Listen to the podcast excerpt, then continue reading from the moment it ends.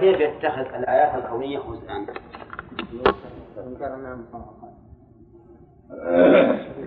لا يعني يجعلها جزء سخرية ما فائدة هذه الآيات مما لو وضع؟ مثلا لو نزل المطر. لو نزل في أيام الصيف. اللي ما جرت العادة بأن ينزل به المطر. فيه المطر. وكان يسخن قال وش هذا؟ وش هذا التدبير؟ نعم. وش هذا التدبير؟ يوم الناس محتاجين إلا المطر بشتى ما جاء والآن يأتي. مثلا هذا يمكن يوجد. يوجد من بعض الفجرة. يقولون مثل هذه الأشياء. أو مثل يغلب قوم قوميون من العرب تغلبهم اليهود. مثلا فيقول ما هذا؟ شو هذا؟ يكون النصر لليهود على العرب. على بني كنعان وعدنان وقحطان. كيف هذا؟ وذول بني إسرائيل. نعم وما أشبه ذلك. هذا من من السخرية والاستهزاء بقضاء الله وقدره سواء كان من فعله الذي لا لا صنع للآدم فيه ولا علاقة للإنسان فيه أو من الأشياء اللي للإنسان فيه علاقة. ولكن المؤمن يستسلم لأمر الله عز وجل الكوني كما يستسلم لأمره الشرعي. ويرى أنه في غاية الحكمة وفي غاية الإتقان وأنه في مكانه وأن وأن من غلب من العرب أو غير العرب فإن الحكمة تقتضي أن يكون مغلوبا أن يكون كذلك لأن الله عز وجل حكيم ما يصنع شيئا إلا لحكمة فالمهم أن الاستهزاء بالآيات الكونية ممكن أن يكون يمكن أن يكون وقد نهى الله تعالى أن نتخذ هذه الآيات جزءا سواء كانت الآيات كونية أو شرعية. لكن بما أن الآية في سياق الآيات الشرعية تكون أخص بالآيات الشرعية منها في الآيات الكونية. قال ولا تتخذوا آيات الله هزءا واذكروا نعمة الله عليكم. اذكروا. بماذا؟ باللسان بالقلب بالجوارح بالجميع. بالجميع. اذكروا نعمة الله عليكم حتى تقوموا بشكرها فإن الغفلة عن ذكر النعم سبب لعدم الشكر. تذكرها باللسان بأن تثني على الله بها. تقول أنعم الله علي بكذا وأما بنعمة ربك فحدث. تثني على الله عز وجل بها تقول اللهم لك الحمد على ما أنعمت علي به من كذا وكذا من المال أو الزوجة أو الأولاد أو ما أشبه ذلك. وقوله نعمة الله مفرد مضاف. والمفرد المضاف يدل على العموم من صيغ العموم. كما في قوله تعالى وإن تعدوا نعمة الله لا تحصوها لو كان المراد بالنعمة مدلولها الإفرادي لكان إحصاؤها ممكنا؟ لأنها؟ ولا لها عدد. مختلفين أهل أهل اللغة هل الواحد عدد ولا غير عدد؟ المهم أن نعمة الله هنا عامة. نعم لا تحصى أجناسها فضلا عن انفرادها فقول نعمة الله عليكم يشمل كل النعم وإن دقت. لأن الله عز وجل يقول وما بكم من نعمة فمن الله. واعلم أن النعمة خير والنعمة شر. لأن معنى النعمة التنعم والترف. قال الله تعالى فأخرجناهم من جنات وعيون وزروع ومقام كريم. ونعمة كانوا فيها فاكهين. كذلك أورثناها قوما آخرين. وقال تعالى وذرني والمكذبين أولي النعمة. ومهلهم قليلا أما النعمة فهي من الله عز وجل وهي خير وإحسان. فالإنسان واجب عليه أن يذكر نعمة الله عز وجل بالثناء عليه بها في اللسان. والقيام بحقها في الأركان واعتقاد أنها من عند الله تفضلا وإحسانا بالجنان بالقلب حتى يكون بذلك متبرئا من حوله وقوته لأن النعمة كلها من الرب عز وجل. قال و وما أنزل عليكم من الكتاب والحكمة يعظكم به. وما أنزل. الواو حرف عطف وما اسم موصول مبني على السكون في محل نصب عطفا على إيش؟ على الله ولا على نعمة؟ ها؟ على نعمة يعني واذكروا ما أنزل عليكم من الكتاب والحكمة يعظكم به والعطف هنا من باب عطف الخاص على العام. لأن ما أنزل الله علينا الكتاب والحكمة ها من النعم بل هو من أكبر النعم. اليوم أكملت لكم دينكم وأتممت عليكم نعمتي. لقد من الله على المؤمنين إذ بعث فيهم رسولا من أنفسهم يتلو عليهم آياته ويزكيهم ويعلمهم الكتاب والحكمة. لماذا عطفت؟ على النعم وهي عامة. لأن عطف الخاص على العام يدل على أهميته وعلو شأنه. ولهذا أفرد من العموم تنصيصا عليه. وذلك لأن دلالة العموم على جميع أفراده دلالة قطعية ولا ظنية؟ دلالة ظنية. بالكم لهذه القاعدة دلالة العام على جميع أفراده دلالة ظنية لأن العام أحيانا يراد به الخصوص وأحيانا يكون عاما مخصوصا. والفرق بينهما ظاهر. الفرق بين العام المخصوص والعام المراد به الخصوص. الفرق بينهما ظاهر ولا غير ظاهر؟ غير ظاهر. أحسن هكذا طالب العلم. إذا ما ظهر يقول هو ظاهر. الفرق بين العام المخصوص هو أن اللفظ يكون عاما يراد به جميع أفراده ثم يخرج منه بعض الأفراد. مثل إن الإنسان لفي خسر إلا الذين آمنوا وعملوا الصالحات. الإنسان هذه نقول فيها عام مخصوص. كذا؟ والذين آمنوا المحصنات ثم لم يأتوا بأربعة شهداء فاجلدوهم ثمانية جلدة ولا تقبلوا لهم شهادة أبدا. وأولئك هم الفاسقون. هذا عام. أولى. لكنه مخصوص بالزوج إذا قذف زوجته فإن له حكما خاصا والذين يرمون أزواجهم ولم يكن لهم شهداء إلا أنفسهم فشهادة أحدهم أربع شهادة لله. وإنما مثلنا بذلك مع مع المثال الأول لأجل أن نمثل بالتخصيص المتصل والتخصيص المنفصل. وإذا معلوم ولا غير معلوم؟ التخصيص المتصل أن يكون في كلام واحد العام والمخصص. إن الإنسان لفي خسر إلا الذين آمنوا. والتخصيص المنفصل أن يكون التخصيص في كلام آخر منفصل عن الأول. فآية القذف نزلت قبل آية اللعان. لأنه لما نزلت آية القذف قال سعد بن عبادة رضي الله عنه أجد على زوجتي لكع باللكع ثم أذهب وأدخل أربعة رجال يشهدون. لئن وجدته لأضربنه بالسيف غير مصفح. نعم.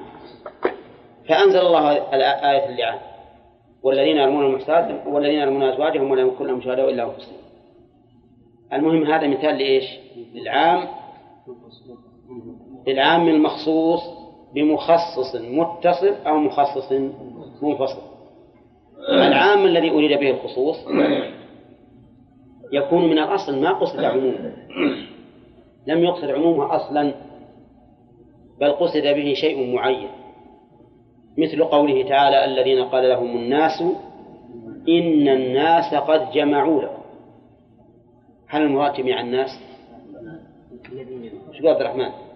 لا لا. الناس ليس أولا قال لهم الناس ما قال إلا واحد. القائل واحد. ثانيا إن الناس قد جمعوا لكم. من؟ أبو سفيان ومن معه. ما هو كل الناس. هذا يسمونه عام أريد به الخاص. تبين لكم الآن أن العام لا يدل على جميع أفراده دلالة قطعية بل دلالته ظنية بدليل أنه قد يخصص أو أنه قد يراد به من الأصل الخصوص.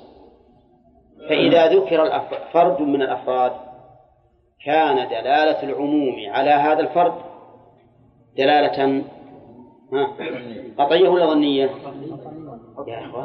ذكر فرد من أفراد العموم. قطعية بارك الله فيكم اذكروا نعمة الله عليكم وما أنزل عليكم. هل هو داخل في النعمة ولا لا؟ قطعا داخل في العموم. ولهذا خصص تنزل الملائكة والروح فيها. ها؟ الآن نعلم علم اليقين إن إن جبريل الروح داخل في الملائكة بلا شك. نعم. لكن إسرافيل وميكائيل وما أشبه ذلك. ها؟ نقول نعم العموم يدل على دخولهم. لكن ما نقطع قطعا بدخولهم. لكن إذا ذكر الفرد من أفراد العموم قطعنا بدخوله ثم نقول هل هو بعد ذكره داخل في العموم؟ أو التنصيص عليه مخرج له عن العموم؟ يا أسرع ما تجيبوا ما عن عن فهم ولا عن غير فهم. ها؟ هل هل تخصيصه بالذكر يخرجه من العموم؟ أو نقول هو داخل في العموم وذكر بخصوصه لتعلية شأنه ويكون حينئذ مذكورا مرتين. مجاز من الأول. هذا أيضا في خلاف بين العلماء. منهم من يقول إن التنصيص عليه دليل على أنه لم يرد في العموم. فكأنه قال واذكروا نعمة الله عليكم وهو يريد غير غير ما أنزل عليه من الكتاب والحكمة ثم قال وما أنزل عليكم من الكتاب والحكمة. وعلل هؤلاء قولهم بأن العطف يقتضي المغايرة. ولكن الصحيح أنه داخل في العموم وأن التنصيص عليه تعلية لشأنه كأنه ذكر مرتين. وأن المغايرة قد حصلت في العطف لأن عطفنا خاصا على عام وهذا نوع من المغايرة. والمغايرة كما تكون في الذات تكون في الوصف كما هو معروف كما في قول سبح اسم ربك الأعلى الذي خلق فسوى والذي قدر فهدى والذي أخرج المرعى من الذي قدر فهدى والذي أخرج المرعى؟ لا يا أخي. العطف يقتضي المغايرة. ما؟ طيب وش شو بالقاعدة هذه؟ العطف يقتضي المغايرة وش يسوون؟ مغايرة صفات نعم هنا التغاير بالأوصاف ولا لا؟ ولا شك أن صفات الله عز وجل كل واحدة غير الأخرى الذي خلق فسوى هو الذي قدر فهدى وهو الذي أخرج المرعى لكن هذه صفة وهذه صفة إذا فما أنزل الله علينا من الكتاب والحكمة لا شك أنه ذكر أنه من نعمة الله وأنه يجب علينا أن نذكر ذلك. ولكن كيف نذكره؟ نجي للناس نقول يا جماعة ترى أنزل علينا كتاب وحكمة. ها؟ لا. اذكروه بقلوبكم وطبقوا ما فيه من التوجيهات فعلا أو تركا بجوارحكم وهذا هو ذكر القرآن. كيف يكون ذاكرا للقرآن من لم يعمل به؟ أين ذكره القرآن؟ فاذكروها بقلوبكم معترفين. لله تعالى بالفضل. معترفين لله بالفضل بإنزالها ثم اعتقدوا ما دلت عليه من العقائد ونفذوا ما تقتضيه من الأوامر والنواهي مفهوم ولا لا؟ وقوله وما أنزل عليكم من الكتاب المراد به الكتاب المراد بالكتاب القرآن وهو فعال بمعنى مفعول مثل فراش بمعنى مفروش وبنى ها؟ بمعنى مبني غراس بمعنى مغروس. ففعال دائما تأتي بمعنى مفعول ومنها الكتاب. طيب مكتوب بماذا؟ مكتوب في اللوح المحفوظ بل هو قرآن مجيد في لوح محفوظ. مكتوب بأيدي الملائكة. كلا إنها تذكرة فمن شاء ذكره في صحف مكرمة مرفوعة مطهرة بأيدي سفر. مكتوب بالصحف التي بأيدينا. ولا لا؟ فإذا هو مكتوب. وقوله والحكمة. هل المراد بالحكمة العلم؟ يعني ما أنزل عليكم من الكتاب وما حصلتم فيه من العلم. لأن هذا الكتاب فيه علوم كثيرة. أو المراد بالحكمة معرفة أسرار الشريعة. فإن الله تعالى أنزل الحكمة لنا في القرآن وما أكثر الأحكام المعللة في كتاب الله عز وجل. ولا لا؟ وقد بينا كثيرا بأنها بأن التعليل المقرون بالأحكام الشرعية يفيد أي شيء؟ يفيد ثلاث فوائد. نعم. نشوف. أولا بيان سمو الشريعة وعظمتها وأنه ما من حكم من أحكامها إلا ومعلل بعلة مطابقة للعقل. ثانيا طمأنينة الإنسان. لأنه كلما علم الحكمة اطمأن إليها أكثر. ولا لا؟ ولهذا دائما الناس يسألون ليش كذا ليش كذا؟ عشان يطمئنون. الثالث أن, أن يقاس عليه أي على الحكم على هذا الحكم ما شاركه في تلك العلة.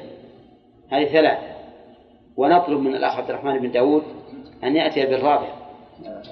إما من كيسه ولا من قلبه ها؟ ما في. ما في. طيب. إذا نقول رابعا ها؟ نقول أيضا انقياد المكلف. ها؟ انقياد المكلف. هو الطمأنينة هذا فرع على الطمأنينة.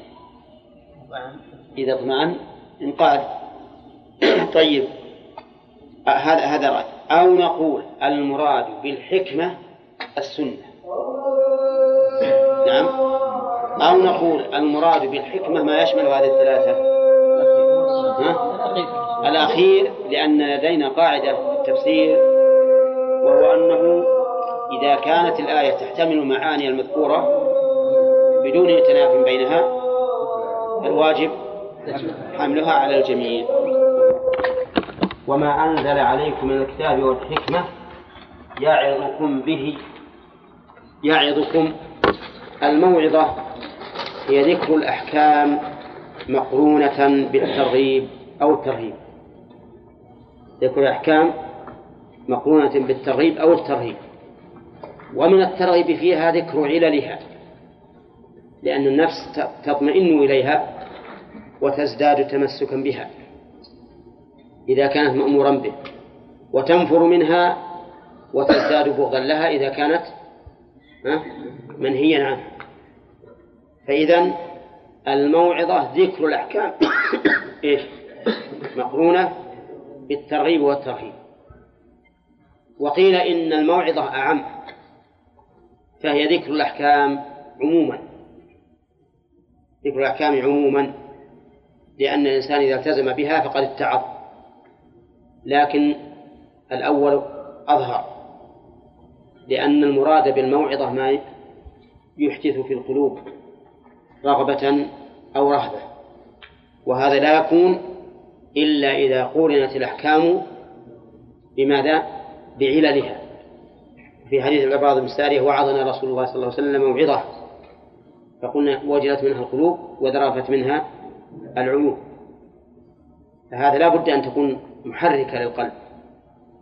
وكل أحكام الله تعالى موعظة لأن غالب الأحكام مقرونة بعللها إما مختومة باسم من أسماء الله أو صفة من صفاته أو ذكر من عقابه أو ثوابه أو ما أشبه ذلك.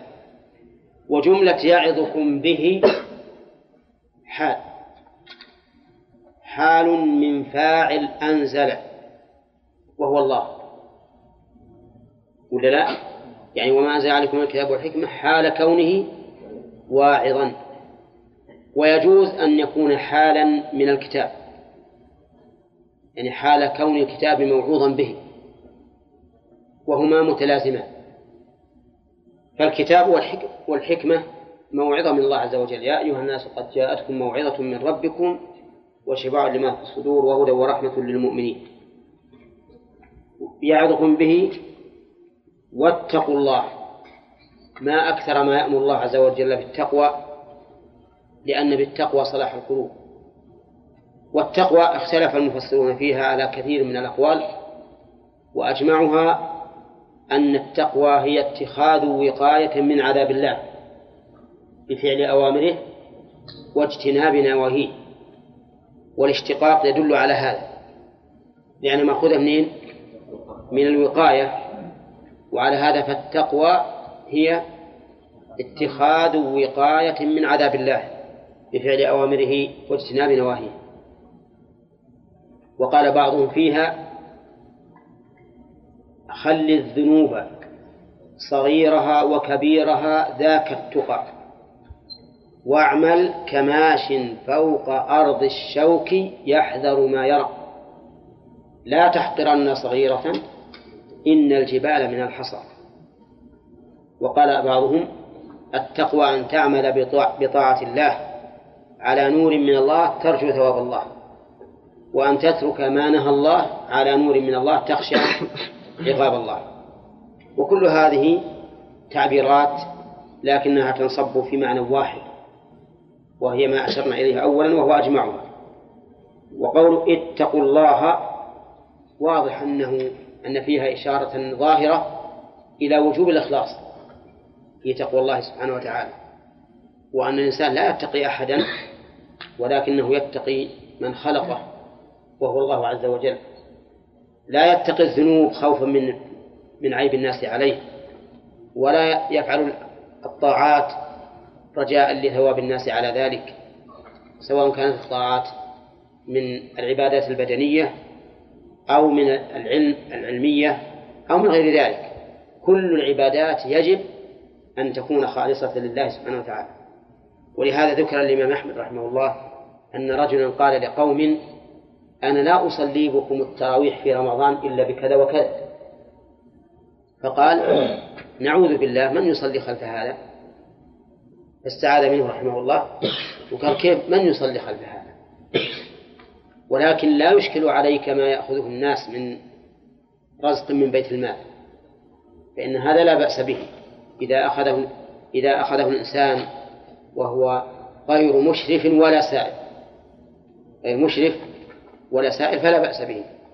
أما إن كان سائلا كما لو كتب أنا مثلا صليت في هذا المسجد شهرين ثلاثة ما ما جن راتب أو كتب يقول زودوا الرواتب أو ما أشبه ذلك فهذا أخشى أن لا يحل له هذا لا يحل له.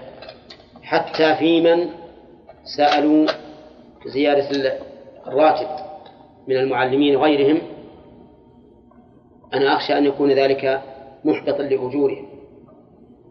لأن كل شيء تفعله لله يجب أن لا تريد به إلا ها؟ إلا الدار الآخرة إلا ثواب الله عز وجل. أما أن تذهب تجادل للدنيا وأنت تعمل الآخرة فهذا خلاف ما خلاف العقل كما أنه خلاف الشرع. قال واتقوا الله واعلموا أن الله بكل شيء عليم. اعلموا هذا أمر بالعلم. العلم الذي يجب أن يثمر مو مجرد العلم فقط يجب أن أن يثمر. إذا علمت أن الله بكل شيء كل من صيغ العموم. وشيء كذلك. فإن كلمة شيء من أعم الأشياء. نعم. حتى أن تقال حتى في العدم. كما قال تعالى لم يكن شيئا مذكورا. فشيء من أعم الكلمات. ومضاف إليها كل. إذا تعم كل شيء. الموجود والمعدوم والصغير والكبير وما يتعلق بفعله سبحانه وتعالى وما يتعلق بفعل العباد. وما كان سرا وما كان علنا. حتى ما في القلب يعلمه الله عز وجل. ولقد خلقنا الإنسان ونعلم ما توسوس به نفسه. وفي ذكر قوله بعد و... والله واعلم أن الله بكل شيء عليم بعد الأمر بالتقوى إشارة إلى أنه لا تجعل تقواك مخالفة لما في باطنك. فان الله تعالى عليم بما في ضميرك وما في قلبك فإياك أن تطيع الله في العلانية وتعصيه في السر حتى ولو في في قلبك. والله عز وجل يعلم ما في قلب الإنسان وما سيكون في قلب الإنسان. ولا لا؟ وما سيكون في قلبه. إذا فهو أعلم بك من من نفسك. هو أعلم بك من نفسك. واضح؟ قال واعلموا أن الله بكل شيء عليم. فعلمه عز وجل محيط بكل شيء أزلا وأبدا صغيرا وكبيرا حاضرا ومستقبلا. الآن أعنيت الأسئلة مشكلة. ها؟ ها؟ ما في شيء؟ طيب. قال واعلموا أن الله بكل شيء عليم. طيب وقوله بكل شيء. مفعول مقدم لعليم. نعم. أولى. عجيب. مفهوم مقدم لعليم. جار ومجرور متعلق بعليم. فهل نقول إن إن هنا من فائدة التقديم الحصر؟ ها؟ كيف ما في وش الفائدة من التقديم إذن؟ مراعاة الفواصل لا شك في هذا. مراعاة الفواصل مقصودة في القرآن الكريم. لأن الفواصل إذا كانت على وتيرة واحدة لا شك أنها أصغى للسمع. في مراعاة الفواصل. ثم نقول الظاهر والله أعلم أن الاختصاص هنا من باب أن الذي اختص بهذا العلم العام هو الله. ولا كلمة في كل شيء ما ما فيها حصر إطلاقا لكن لا عالم بكل شيء إلا الله سبحانه وتعالى. أما المخلوق فعلمه محدود. محدود من كل ناحية. من من أوله وآخره وشموله. فمن أوله لأن علم الإنسان مسبوق بالجهل. والله أخرجكم من بطون أمهاتكم لا تعلمون شيئا. أولى وعلمك الذي تعلمه اليوم قبل أمس معناه أنك كنت أمس. جاهلا به. كذلك هو محفوف بالنسيان. فهو ملحوق بالجهل ومسبوق وهو مسبوق بالجهل وملحوق بالنسيان. ثم هو أيضا ليس بشامل. أولى ما ليس بشامل. محصور ضيق جدا. حتى نفسه ما يعرف ماذا يكسب غدا. ولكن الله عز وجل بكل شيء عليم.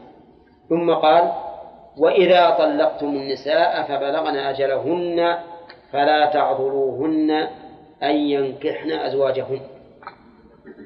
وإذا طلقتم النساء فبلغن أجلهن فلا تعضلوهن أن ينكحن أزواجهن. في هذه في هذه الآية أشكال من جهة الضمائر. في أشكال من جهة الضمائر. نشوف. إذا طلقتم الخطاب لمن؟ للأزواج. فلا تعذروهن الخطاب للأولياء. هذا هو المشهور هذا هو المشهور ولا مانع من تشتت الضمائر إذا كان ذلك معلوما. لا مانع. كما أنه لا مانع من أن يكون الضمير عائدا على السابق دون الذي يليه إذا كان ذلك معلوما. مثل قوله تعالى ملة أبيكم إبراهيم هو سماكم المسلمين من قبل وفي هذا. هو يعود على من؟ على الله لا على إبراهيم. فالحاصل أن تشتيت الضمائر إذا فهم المقصود لا بأس به. وقد يكون في تشتيتها فائدة. ما هي انتباه الذهن؟ انتباه الذهن. لأن المعروف أن الكلام إذا كان على وتيرة واحدة فإن الإنسان ينساب ذهنه معه وربما ينسى ولا يتأمل. فإذا اختلفت الضمائر مثلا أو اختلفت الصيغة كالالتفات فإنه إيش؟ ينتبه يفكر يؤمن. على من يجرى الضمير. إذا رجع على ما سبق اختلف المعنى. فالآية فيها أقوال. القول الأول ما أشرتم إليه. أن قوله إذا طلقتم خطاب للأزواج. وقوله فلا تعضلوهن خطاب للأولياء. ولا مانع ولا مانع من أن تشتت الضمائر لوضوح المعنى. والمعنى والقول الثاني إذا طلقتم النساء خطاب للأزواج. فلا تعضلوهن خطاب للأزواج. أي ينكحن أزواجهن وبناء على هذا الرأي يكون قوله أن ينكحن أزواجهن باعتبار ما مضى ولا ما يستقبل؟ ها؟ باعتبار ما يستقبل ما يستقبل. وعلى الأول أزواجهن باعتبار ما مضى. واضح عبد الوهاب؟ نعم. واضح. نعم بالنسبة للضمائر. ما هو هنا الأزواج أيضا عندنا فيها معنيين نعم. كلمة أزواجهن هل الماضين ولا المستقبل؟ إذا قلنا فلا تعذروهن إنه خطاب للأزواج. فالمراد بالأزواج؟ المستقبل. وإذا قلنا خطاب للأولياء فالمراد بالأزواج من مضى. كيف يكون الزوج المطلق عاضلا للزوجة المطلقة أن تنكح غيره؟ نقول نعم هذا موجود في الجاهلية. يكون الرجل شريفا وذا جاه فإذا طلق المرأة ما حد يتعدى فيتزوجها من بعده. فإن فعل فيا ويله. وحينئذ تكون الآية نهى الله فيها عن إيش؟ عن حال كانوا يرتكبونها في الجاهلية. أن الزوج إذا طلق الزوجة ما يمكن يخليها تتزوج بعده. نعم. وهذا لا شك أنه ظلم. لكن هذا واقع. هذا واقع. وأظنكم قد مر عليكم حديث سعد بن عبادة. فيما لو وجد على امرأته رجلا قال لأضربنه بالسيف غير مصفح. فقال الرسول صلى الله عليه وسلم ألا تعجبون من غيرة السعد؟ والله إني لأغير من سعد والله أغير مني. فأخبره أصحابه بأنه كان ذا غيرة.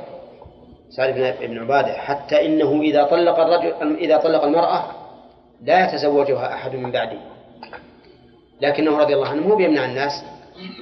على كل حال إن هذا أمر موجود في الجاهلية. فنهى الله عنه. وعلى هذا الرأي تكون الضمائر متشتتة ولا ولا على نسق واحد؟ ها؟ على نسق واحد. فيه وجه ثالث في الآية أن الخطاب لعموم الناس. إذا طلقتم أيها الناس وليس الخطاب للأزواج فلا تعضلوهن أيها الناس. وعلى هذا في فيوجه المعنى لمن يصح أن يوجه إليه. وهذا القول من حيث إن الأمة شيء واحد فالخطاب لها كأنه خطاب لكل فرد. هذا المعنى له قوة عظيمة. أن الله يخاطب جميع العباد. يقول إذا طلقتم النساء فلا تضروهن فهو يخاطب الناس باعتبار المجموع لا باعتبار الجميع الذي يقصد به كل فرد. أي أن الآية موجهة لكل الناس بقطع النظر عن زيد وعمر. نعم. يكون المعنى إذا طلقتم فلا تعضلوا. وينزل الطلاق على الزوج والعضل على من يتوجه إليه من من يتوجه منه العضل من الأولياء أو من أو من الأزواج. وهذا المعنى له قوته. وعلى كل حال فنرجع إلى الآية. إذا طلقتم النساء ما هو الطلاق؟ ها؟ في اللغة حل القيد. أطلقت الناقة وطلقتها فككت قيدها. وفي الشرع حل قيد النكاح أو بعضه. حل بعضه في الرجعية. إذا طلقتم النساء فبلغن أجلهن. الأجل هنا تمام العدة بالاتفاق بخلاف الأجل في الآية التي قبلها. الأجل في الآية الذي قبلها. بمعنى المقاربة. على رأي كثير من أهل العلم أو بمعنى بلوغ الأجل قبل الاغتسال. لكن هنا فبلغن أجلهن أي أتممن ها؟ عدتهن بالاتفاق. إذا بلغن أجلهن ف... ف... نعم فبلغن أجلهن فلا تعضلوهن ألف هنا رابطة للجواب. ليش رابطة الجواب؟ ها؟ لا. طلبية هي طلبية. وش لا؟ لا ناهية. أولى ناهية ولا نافية؟ ها؟ نافية بالفاء ولا ناهية بالهاء؟ بالهاء. الدليل أنها ناهية؟ جازم الفعل. لأنه محذوف النون. قال فلا تعضلونهن إذن هي طلبية. فلا تعضلوهن والعضل معناه المنع. نعم. أي فلا تمنعوهن. وقوله أن ينكحن هذه أن مصدرية. وهي وما بعدها مؤولة بمصدر منصوب بنزع الخافض. والتقدير؟ من من أن ينكحن. أي من نكاح أزواجهن. والنصب هنا بنزع الخافض مضطرد ولا سماعي؟ مضطرد. ها؟ مضطرد وش الدليل من كلام مالك؟ والمعد لازما بحرف الجر وين وين حذف؟ وين حذف؟ فالنصب للمجر حتما. نقلا. نقلا. وفي أن وأن يضطرد نعم. بينهم بالمعروف. ينكحن أزواجهن هنا أضاف النكاح إلى النساء. لأن المراد به العقد. والعقد حاصل من الطرفين. فيقال نكحت المرأة الرجل ونكح الرجل المرأة. وأما الوقت فإنهم يقالون يقال نكح الرجل زوجته ويقال نكح بنت فلان أي عقد عليها. فإذا صار المراد بالنكاح عقد صح أن يطلق على الرجل وعلى المرأة. وقوله أزواجهن جمع زوج. وسمي الزوج زوجا لأنه يجعل الفرد اثنين بالعقد. الزوج يشفع زوجته وهي كذلك. وقوله إذا تراضوا بينهم بالمعروف. إذا تراضوا. هنا قال إذا تراضوا ولم يقل إذا تراضينا.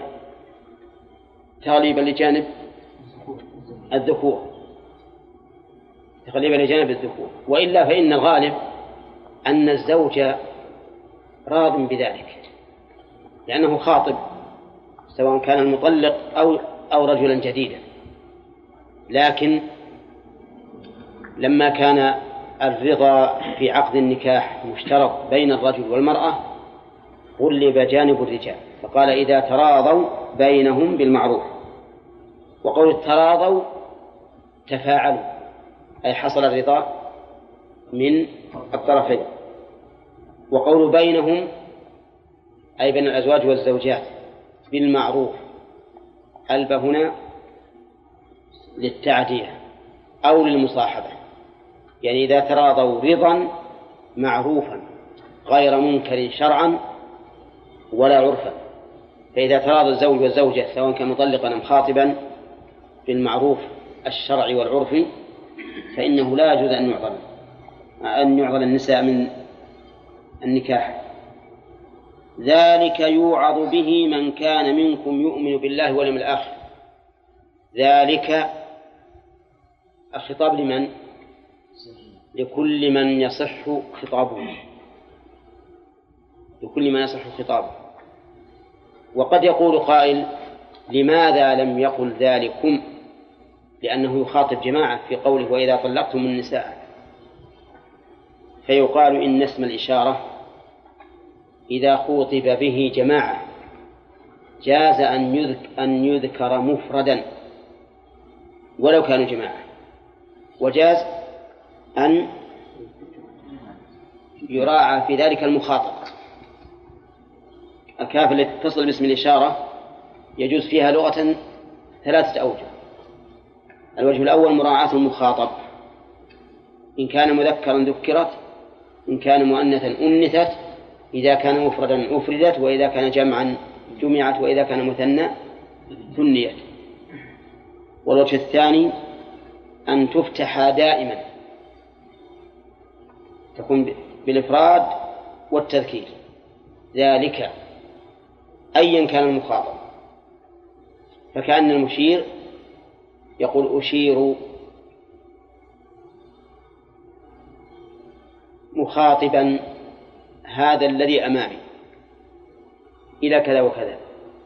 والوجه الثالث أن تذكر الكاف مفردة مكسورة في خطاب المؤنث مفتوحة في خطاب المذكر.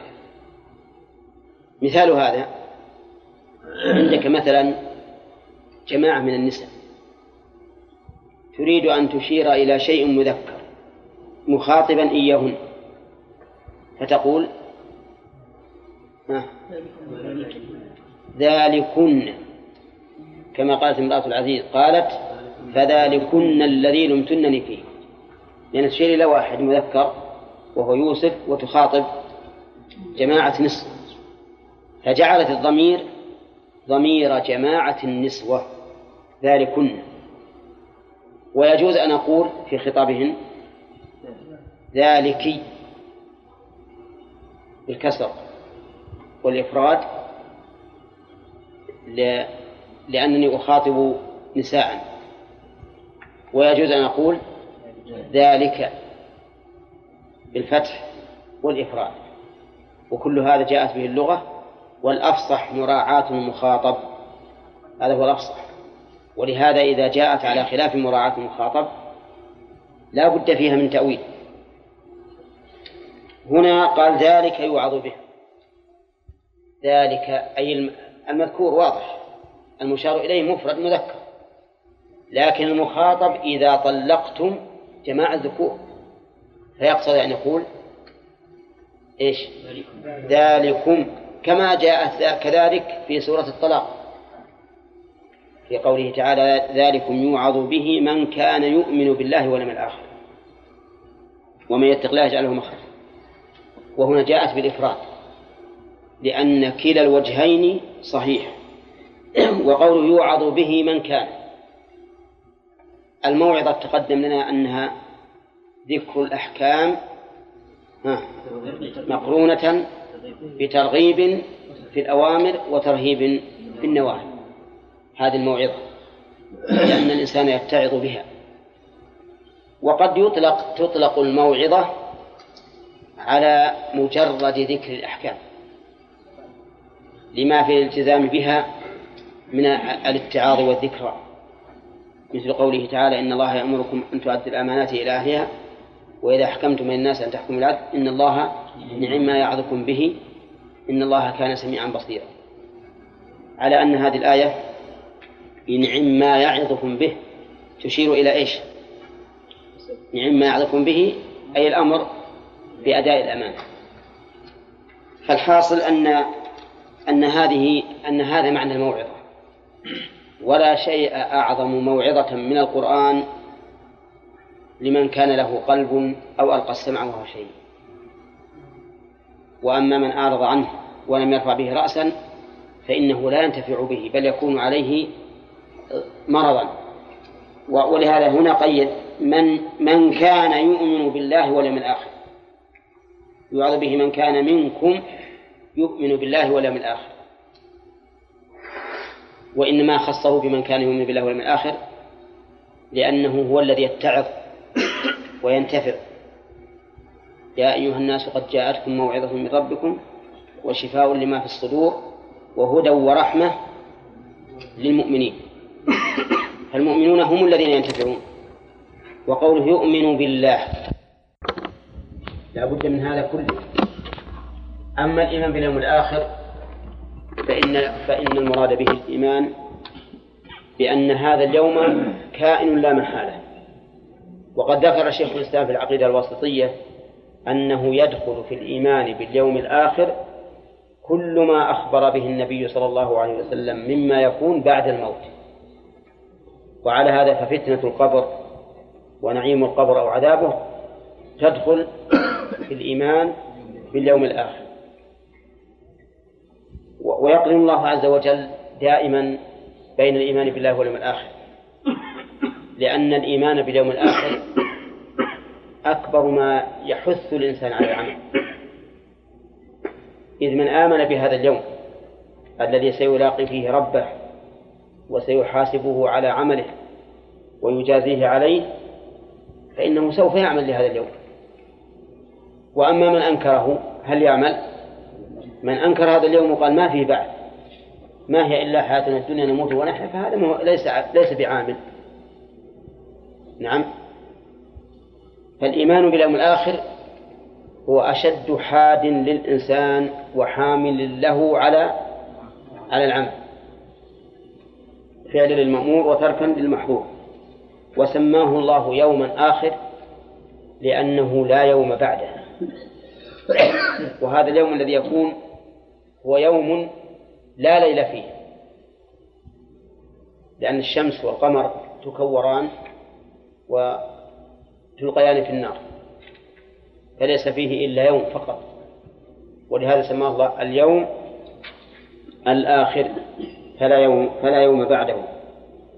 الإيمان باليوم الآخر قلت إن شيخ الإسلام ابن تيمية رحمه الله يقول إن الإيمان به يتضمن كل ما أخبر به النبي صلى الله عليه وسلم مما يكون بعد الموت. فيتضمن فتنة القبر وعذابه ونعيمه وقيام الناس حفاة عراة غرلا. ويتضمن وضع الموازين ووزن الأعمال وأخذ الصحف والصراط ودنو الشمس من الناس والعرق والحوض والشفاعة. كل ما أخبر به الرسول عليه الصلاة والسلام من ذلك فإنه داخل في الإيمان باليوم الآخر. قال الله سبحانه وتعالى ذلكم أزكى لكم وأطهر. ذلكم شوف الآن أتى بالخطاب مراعا فيه المخاطب. ذلكم أزكى لكم اسم تفضيل من الزكاء والزكاء في الأصل التنمية. ومنه الزكاة لأنها تنمي المال بإحلال البركة فيه وتنمي الأخلاق بخروج بخروج الإنسان من طائفة البخلاء إلى طائفة الكرماء فالزكاة في اللغة النمى أزكى لكم من أي ناحية؟ أزكى لكم في أعمالكم ونموها وكثرتها لأنكم إذا اتعظتم بذلك أطعتم الله ورسوله. فزادت الأعمال. وزاد الإيمان أيضا. لأن الإيمان حتى الإيمان اللي في القلب يزداد بامتثال الأمر واجتناب النهي لله عز وجل. وقول ذلكم المشار إليه إيش؟ هل هي الموعظة أو ما ذكر من الأحكام؟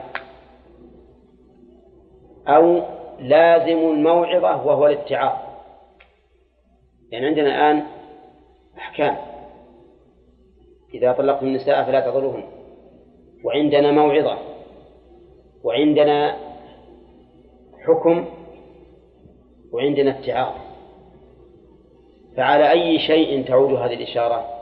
هل المعنى ذلكم؟ أي عدم عضلكم أزكى لكم؟ أو المعنى ذلكم أي اتعاظكم بهذه الموعظة؟ أزكى لكم نعم. تشمل الجميع.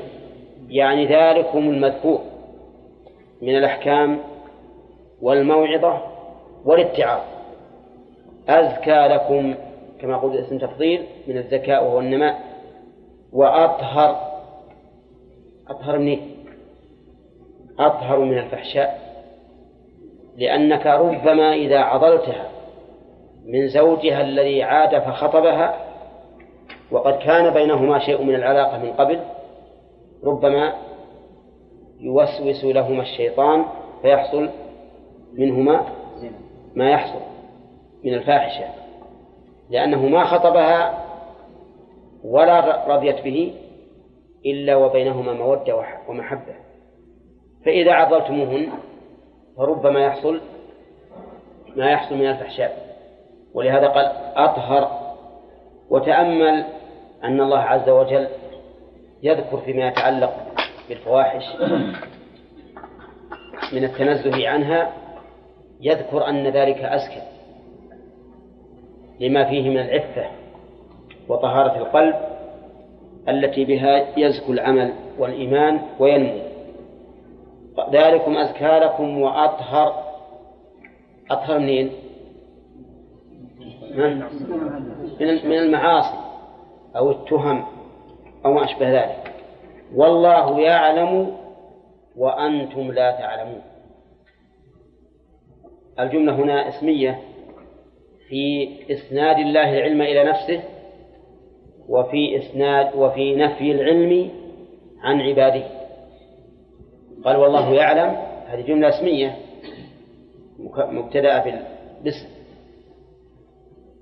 وقوله يعلم حذف المفعول لإفادة العموم. لأنه إذا حذف المفعول من الفعل المتعدي صار عاملا شاملا لكل ما يحتمله.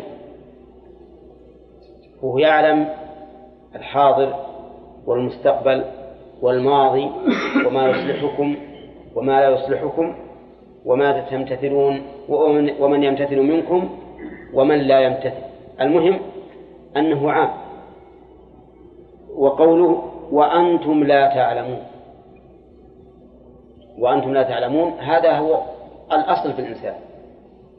كما قال الله تعالى والله أخرجكم من بطون أمهاتكم لا تعلمون شيئا وجعل لكم السمع والأبصار. فالأصل في الإنسان الجهل. ولهذا قال وأنتم لا تعلمون. ثم يحصل العلم شيئا فشيئا ممن حوله ومما سمعه وشاهده حتى ينمو علمه. وعلى هذا فنفي الجهل فنفي العلم هنا باعتبار إيش؟ باعتبار أصل الإنسان أنه ليس بعالم. وإلا فإن الإنسان يعلم كما قال الله تعالى واتقوا الله ويعلمكم الله. والله بكل شيء عليم. فالإنسان لا شك أنه يعلم لكن الأصل فيه عدم العلم لولا أن الله سبحانه وتعالى يعلمه. ولا فرق في ذلك بين ما طريقه الوحي وما طريقه الحس وما طريقه الفطرة.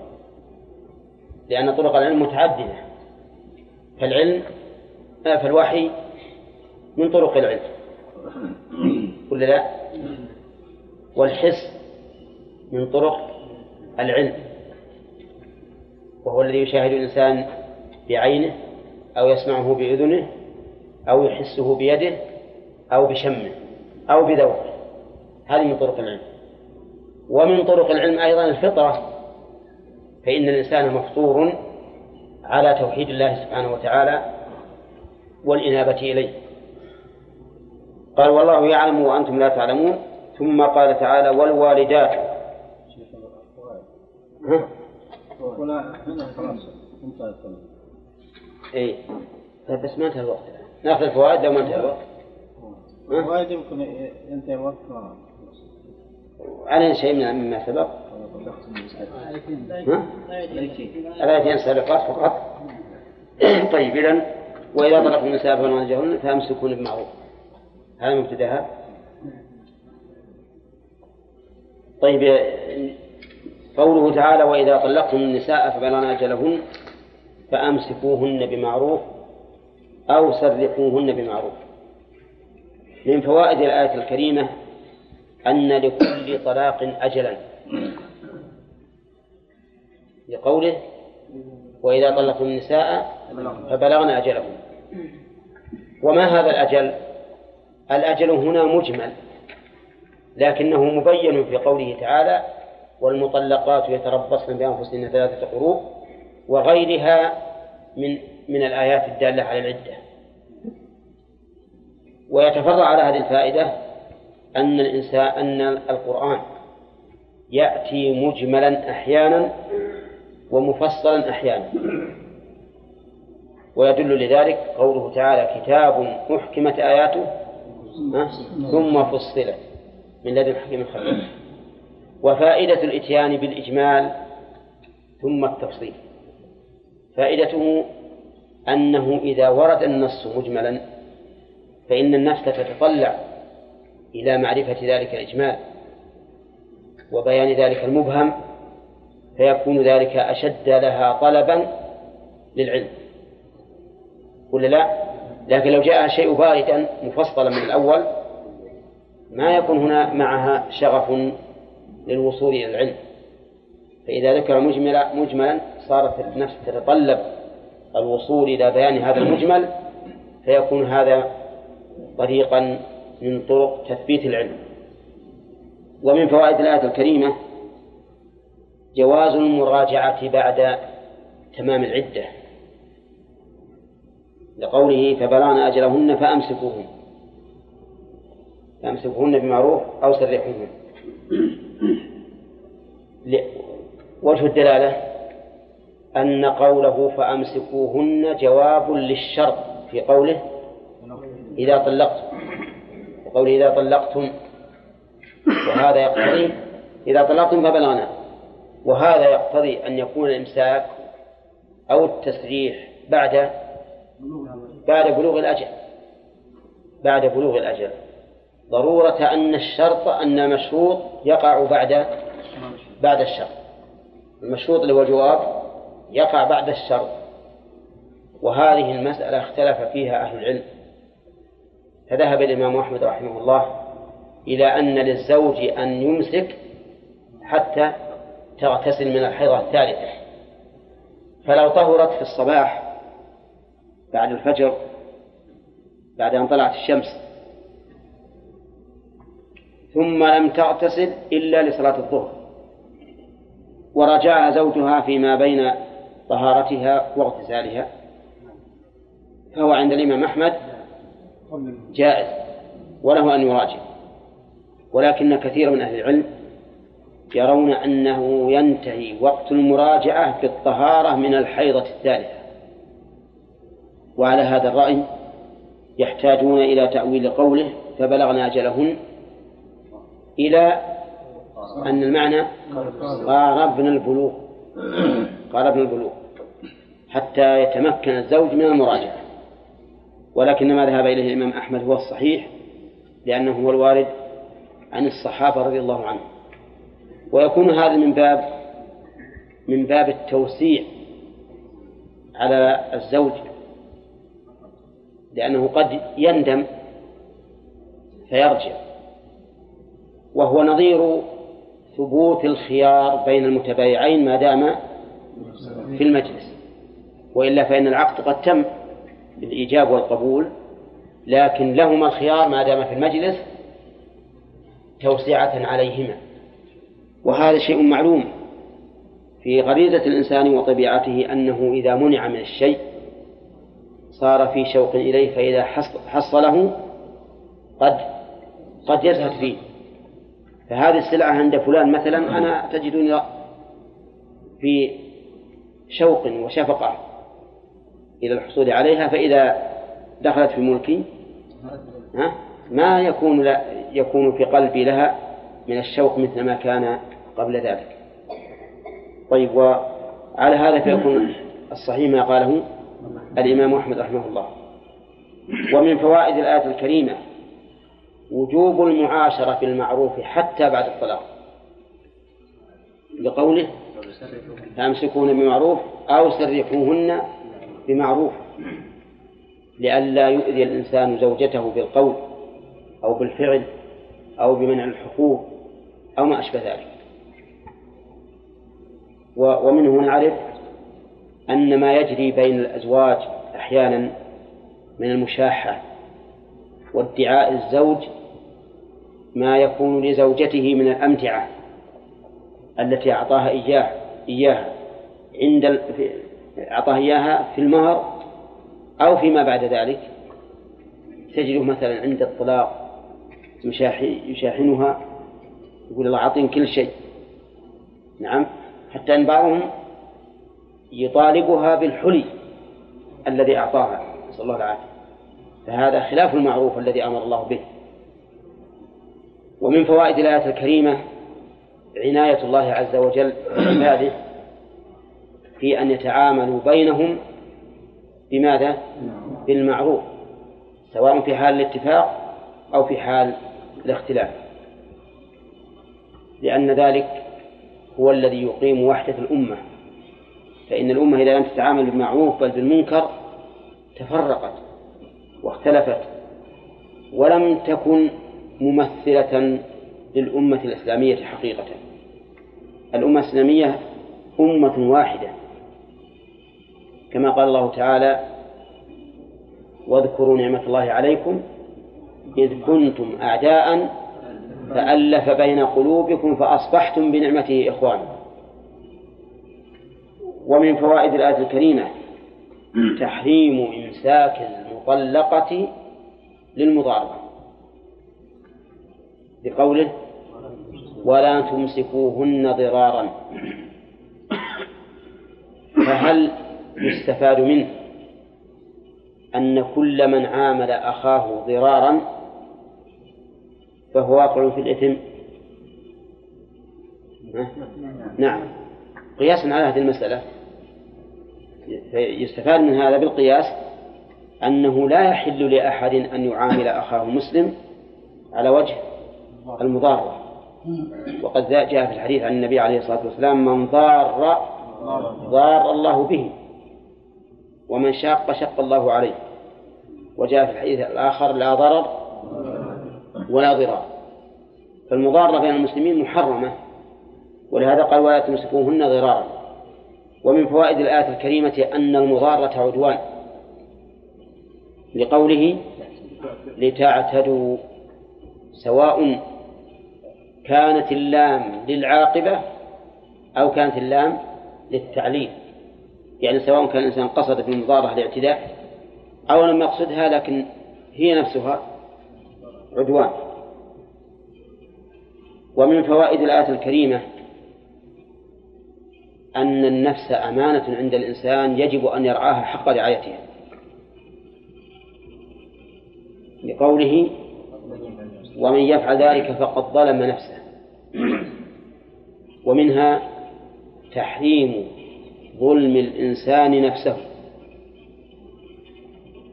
لأن الله نهى ثم قال من فعل ذلك فقد ظلم نفسه. ومن فوائدها أن فعل المعاصي ظلم للنفس. لا يقول الإنسان أنا حر بفعل وش عليكم؟ أنا صابر على العذاب نقول له هذا خطأ. فأنت لا يحل لك أن تظلم نفسك. إذا كان الرسول عليه الصلاة والسلام قال ابدأ بنفسك في حصول المطلوب فكذلك في النجاة من المرهوب ابدأ بنفسك. كما أنك تعلم أن ظلم الغير عدوان وحرام فظلم نفسك أيضا عدوان وحرام. طيب فقد ظلم ومن يفعل ذلك فقد ظلم نفسه. ومن فوائد الآية الكريمة التحذير البالغ من العدوان على الغير. حيث قال فقد ظلم نفسه. لأن الظالم لغيره قد يتصور في مخيلته أنه ظالم لهذا ال- لهذا المعتدى عليه. وهو في الحقيقة ظالم لنفسه. هل يمكن أن نأخذ منها أنه يجب على الإنسان أن يحب لأخيه ما يحب لنفسه يا سرعكم ما شاء الله بالاستنباط ها؟ كيف ذلك؟ لأنه جعل ظلم الغير ظلما للنفس وعلى هذا فكما أنك لا تحب أن تظلم نفسك فيجب أن لا تظلم غيرك. كما أنك إذا إذا تبين لك أنك إذا في ظلم نفسك معتدي في ظلم غيرك معتد فأنت في ظلم نفسك كذلك معتدي ومن فوائد الآية الكريمة تحريم اتخاذ آيات الله هزوا. بقوله ولا تتخذوا آيات الله هزوا. ومنها أن المخالفة نوع من الهزء وهذه مسألة خطيرة جدا. مخالفة أمر الله والوقوع في معصيته في فيما نهى عنه نوع من الهزء كيف ذلك؟ لأنك إذا آمنت بأن الله عز وجل هو الرب العظيم الذي له الحكم وإليه الحكم ثم عصيته كأنك تستهزئ بهذه العظمة وتستهتر بها. لو أن ملك من الملوك ولله المثل الأعلى نهاك عن شيء. ثم إنك أمامه وفي عينيه تخالف هذا الأمر. ألا يمكن أن يقول لك أنت تستهزئ بي؟ ها؟ أنا أمرك تخالف أمامي؟ نعم.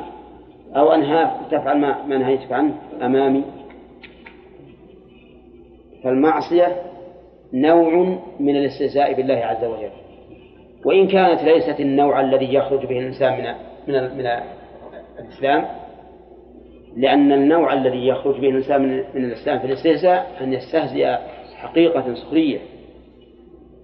نعم مثل أن يسخر بالأذان. يقول ليش الأذان؟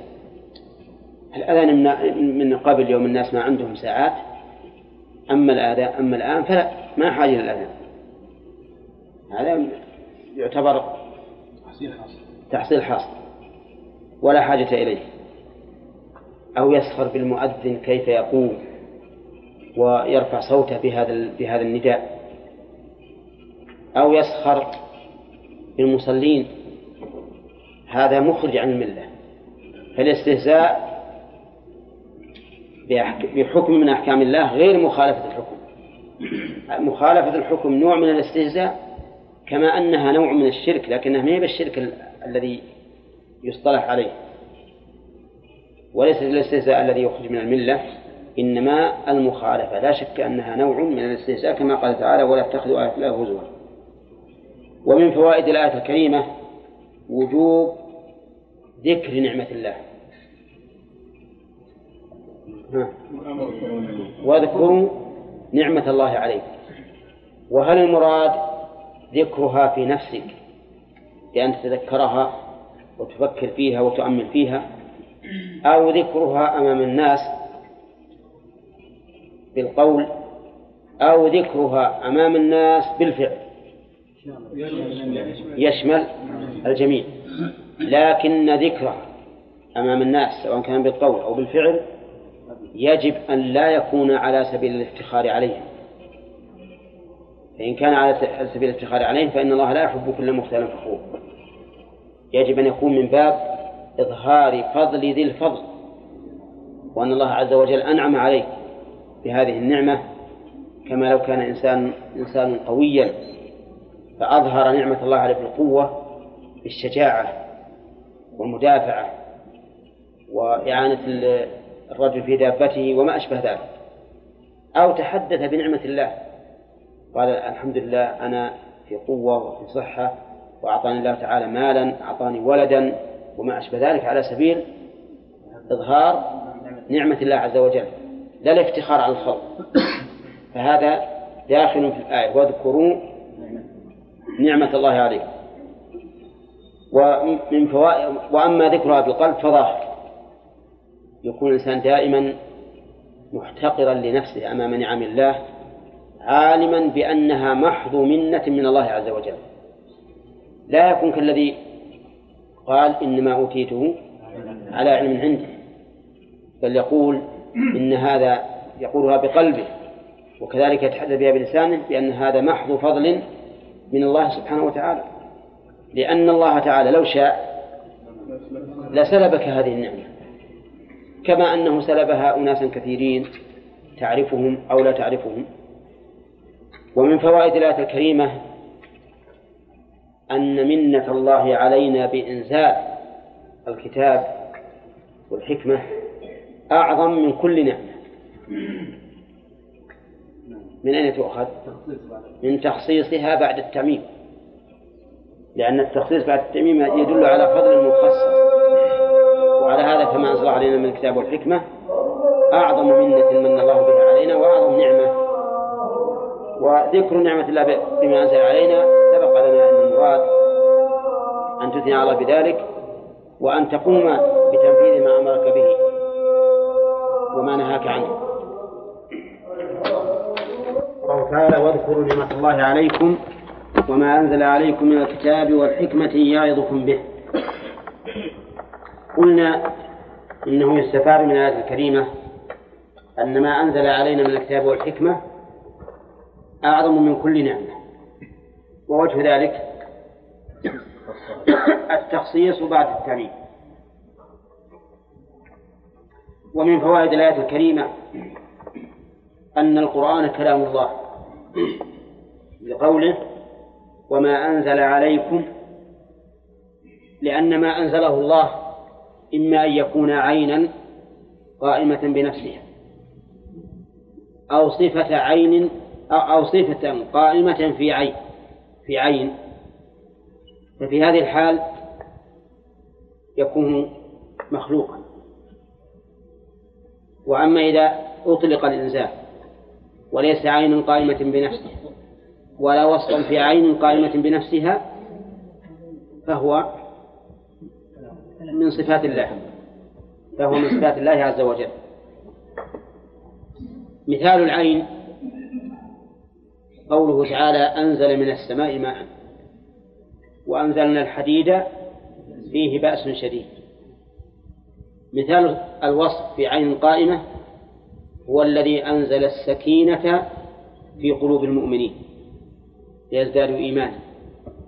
فأنزل السكينة السكينة هذه صفة في في قلب المؤمن والمؤمن عين قائمة بنفسه فتكون هنا مخلوقة السكينة مخلوقة وكذلك الحديد والماء النازل من السماء مخلوق.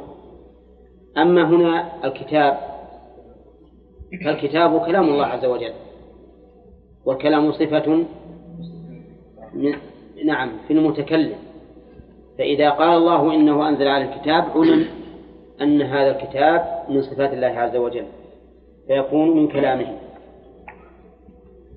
ومن فوائد الآية الكريمة أن شريعة الله عز وجل كلها حكمة. في قوله وأنزل الله عليك الكتاب وما أنزل عليكم من الكتاب والحكمة. ويتفرع على هذه الفائدة فائدة أخرى وهي أنه لا حاجة إلى أن نسأل عن الحكمة في تشريع بعض المشروعات التي نجهل حكمتها. لأن من الأشياء المشروعة ما لا نعلم حكمته. لو قال قائل ما الحكمة في كون الصلاة الظهر أربعا؟ لا ثمانيا ولا ستا. تقول مشرف؟ لا نعلم الحكمة. ما نعلم الحكمة. طيب وهل لها حكمة؟ نعم. لها حكمة. لكن لا, لا نعلمها ولهذا كان الواجب على المسلم نحو الأحكام الشرعية أن يكون مستسلما لها مطلقا سواء علم الحكمة أم لم يعلم. فأما من لم يستسلم ولم يطمئن للحكم إلا بعد معرفة حكمته ففي الحقيقة أنه ما تعبد لله بشرعه وإنما تعبد بماذا؟ بهواه. بهواه. سألت عمرة عائشة رضي الله عنها. عمرة سألت عائشة قالت يا رسول الله يا نعم. معاذ معاذة. سألت عائشة قالت ما بال الحائض تقضي الصوم ولا تقضي الصلاة؟ ما قالت الحكمة كذا وكذا.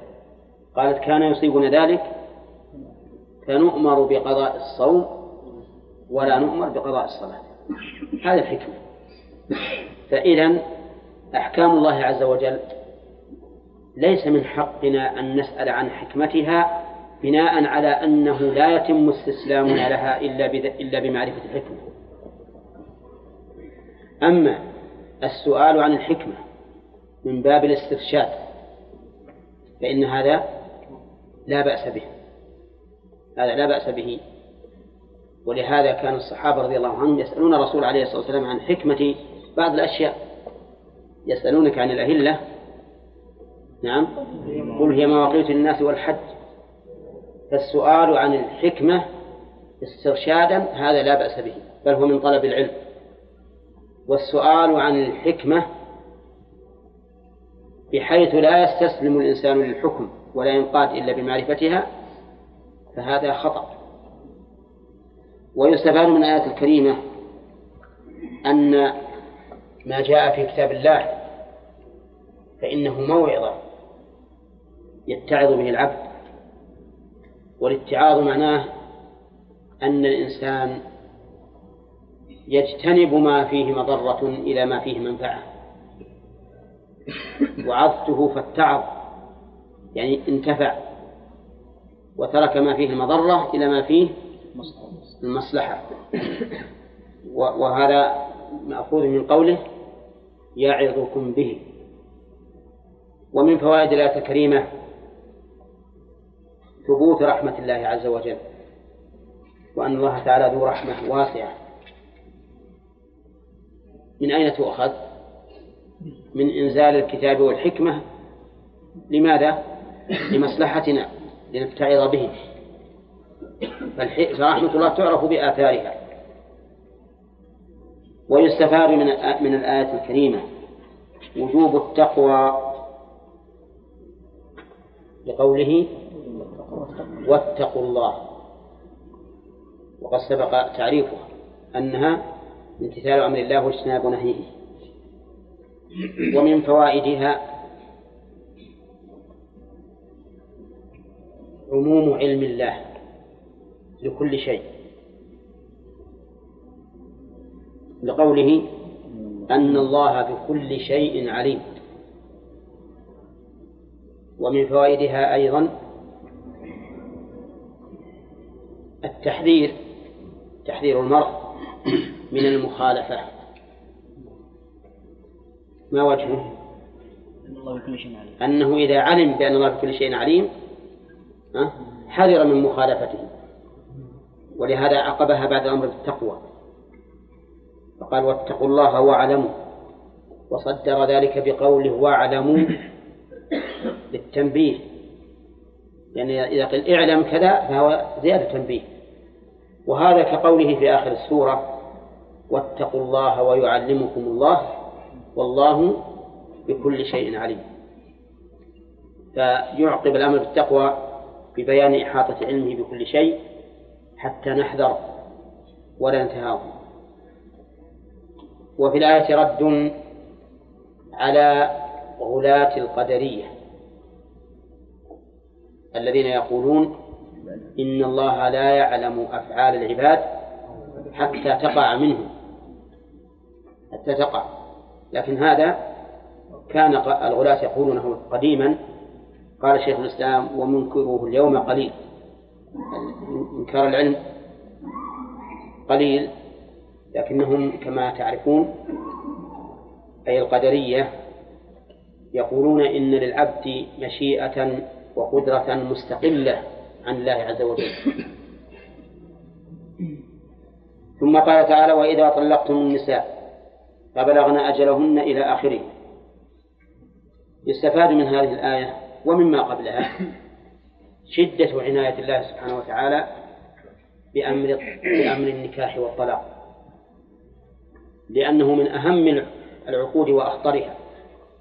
ولهذا جاء فيه من التفاصيل ما لم يأتي في غيره. ف ويستفاد من من الآية الكريمة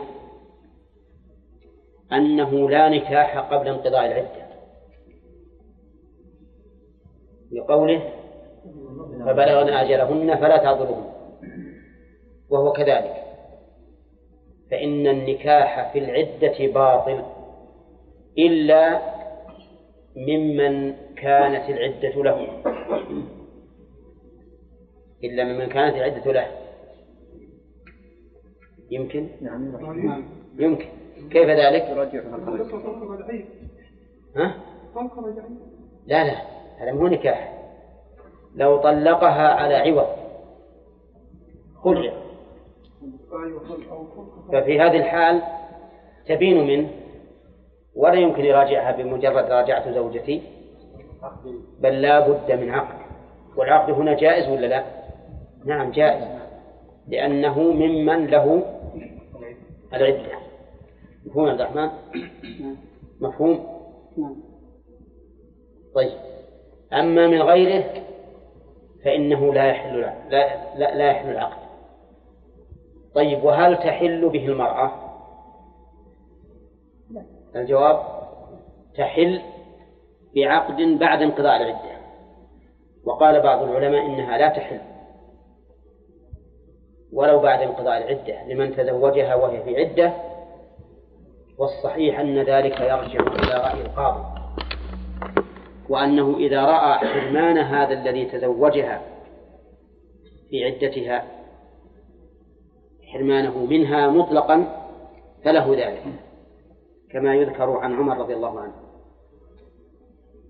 لأن القاعدة المعروفة الشرعية من تعجل بشيئا قبل أوانه على وجه محرم عوقب بحرمانه عوقب بحرمانه.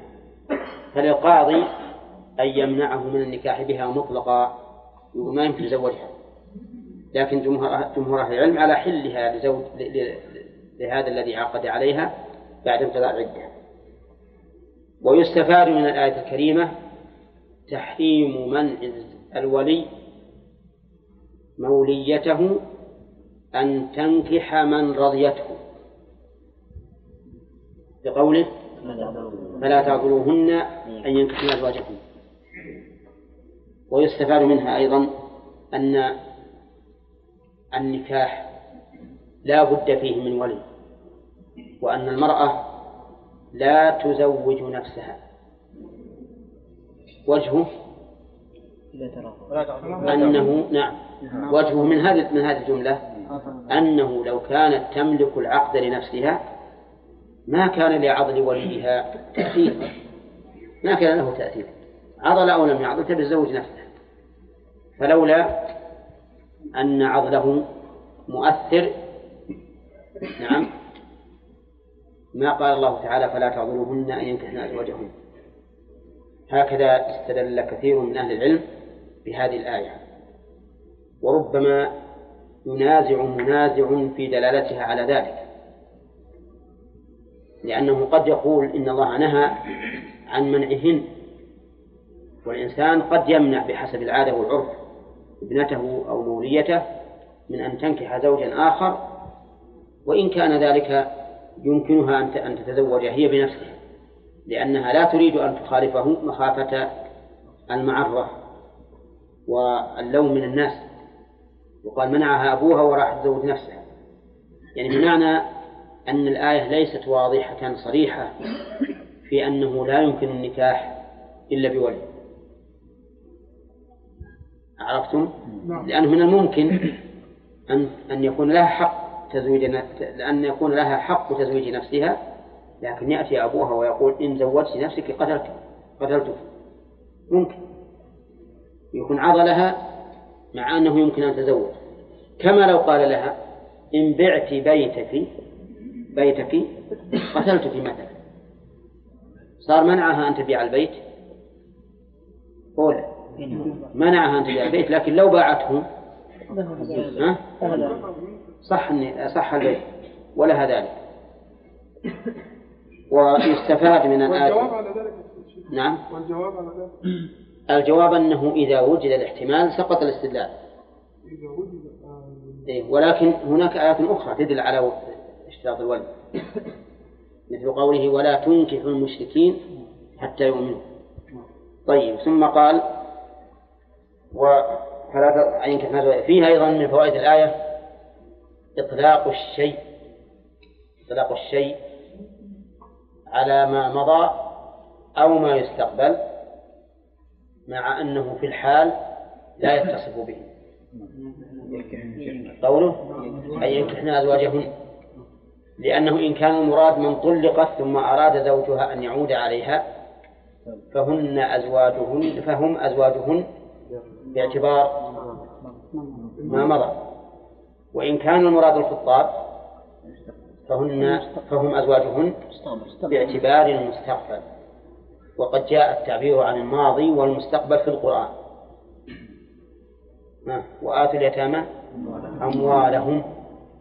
آتوا اليتامى أموالهم.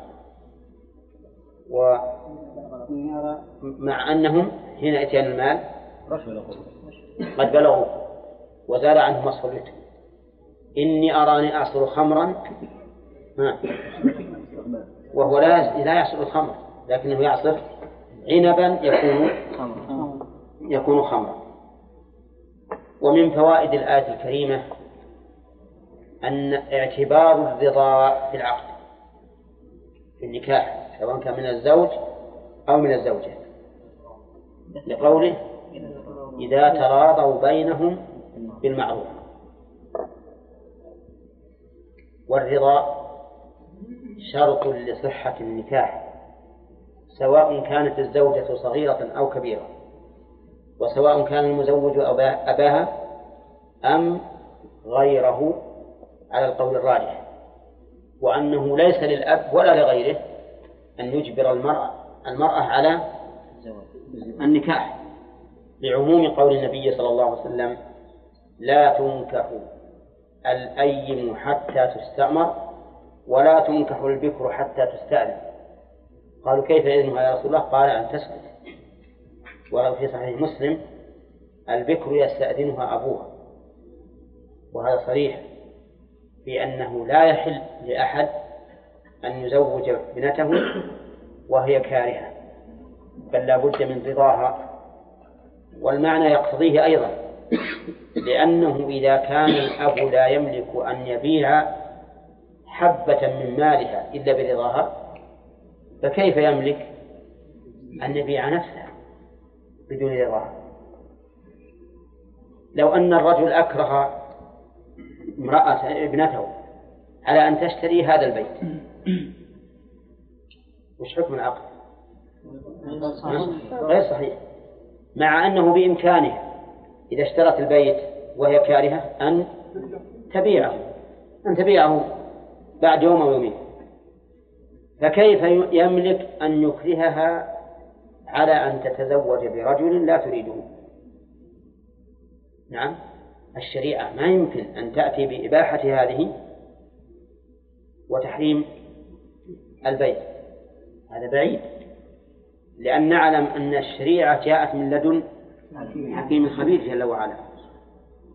فالصواب بلا شك أنه لا يحل للإنسان أن يجبر ابنته البالغة على نكاح من لا تريد.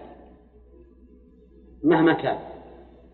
لكن إذا أرادت إنسانا ليس مرضيا في دينه وخلقه فللولي أن يمنع.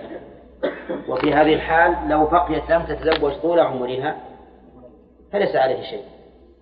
لأنه مأمور بذلك.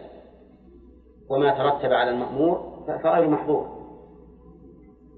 فإن قلت يرد على ما قلت تزويج أبي بكر عائشة بالنبي صلى الله عليه وسلم ولها ست سنين. وش تقول هذا؟ يقول هات زوجة مثل عائشة وزوجا مثل النبي عليه الصلاة والسلام ونحن نقول زوجها ولها سنتان. لكن أين هذا؟ هل يعقل أن عائشة تعارض لو بلغت عشرين سنة تعارض في زواجه من الرسول صلى الله عليه وسلم؟ ها؟ أبدا. بل لما خيرها بأمر الله. أول ما خي... من خير من هي؟ نعم. وش قالت؟ قالت اختار الله ورسوله. لما قال شاوري أبويك خاف أنها عليه الصلاة والسلام خاف أن تستعجل. فتقول اخترت نفسي. قال قالت يا رسول الله أفي هذا أستأمر أبوي القصة معروفة. ها؟ يا أيها النبي قل لأزواجك إن كنتن تردن الحياة الدنيا وزينتها فتعالي أمتعكن وأسرحكن سراحا جميلا. أعطيكم متاع أعطيكن متاعا وأسرحكن سراحا جميلا بقول لين لطيف نعم. وفي أمان الله. وإن كنتن تردن الله ورسوله والدار الآخرة فهذا إحسان عظيم. فإن الله أعد للمحسنات منكن أجرا عظيما. أول من بدأ عليه الصلاة والسلام شف امتثاله لأمر ربه صلى الله عليه وسلم. ما راح يبدأ إلا بأغلى النساء عنده. وأحب النساء إليه.